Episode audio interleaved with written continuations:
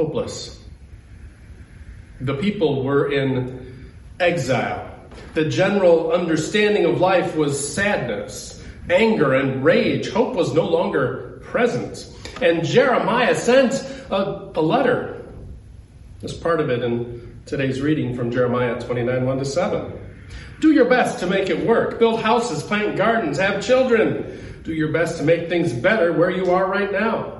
If you do your best to make things better where you are, things will be better for you where you are. Jeremiah offered encouragement. Jeremiah also told the people in exile that it was time to give up the dream of returning home and instead to make home where they were. Give up the dream. Really? Do your best with what's going on, sure. But give up on what things could be like? Give up on justice? Give up on peace? Give peace a chance.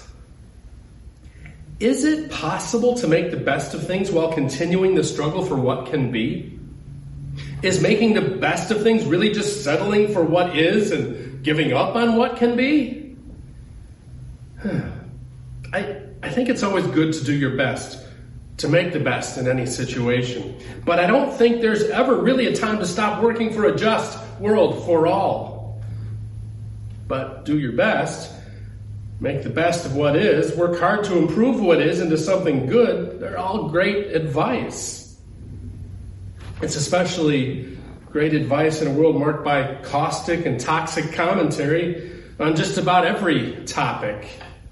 Oh, that we could stop going down the toxic rabbit hole and instead find ways to work together for good.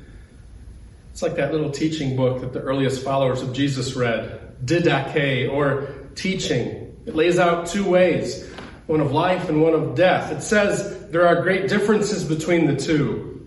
The most important parts of the way of life love the one who formed you and love your neighbor in the same manner as yourself. Do not do to others what you yourself would not want done to you. The list of the way of death includes murders, robberies, lies, hypocrisy, deceit, turning away the needy, oppressing the afflicted, and prejudice in favor of the rich and against the poor. And while reminding the earliest Jesus followers what to stay away from, it doesn't launch into caustic accusations and angry rhetoric. Instead, it says, Children, may you all be delivered from all these. And several times in the teaching, these ideas appear. Do your best, or make your best effort, or if you can't do this, then try to do that. Do your best. It doesn't mean to stop struggling for a just and peaceful world. It doesn't mean to stop working together for equality and kindness and a way for all to have enough. The courage to continue working for justice and the need to be persistent in that work never goes away. But there are many places in our lives, in our churches, in our communities, all over the world, where we must put away the where's mine and if it's not my way, then it's wrong mentality and do our best to make things work. We can work together for the common good.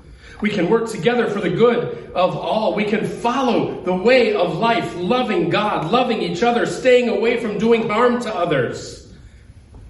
We can get rid of the us versus them attitudes that are so pervasive. We can stop wishing for the destruction of our enemies and our adversaries. We can instead pray and act. We can stop arguing and instead find things we can do together to make things better. We can. We must. We will. And we will together participate in life. Amen.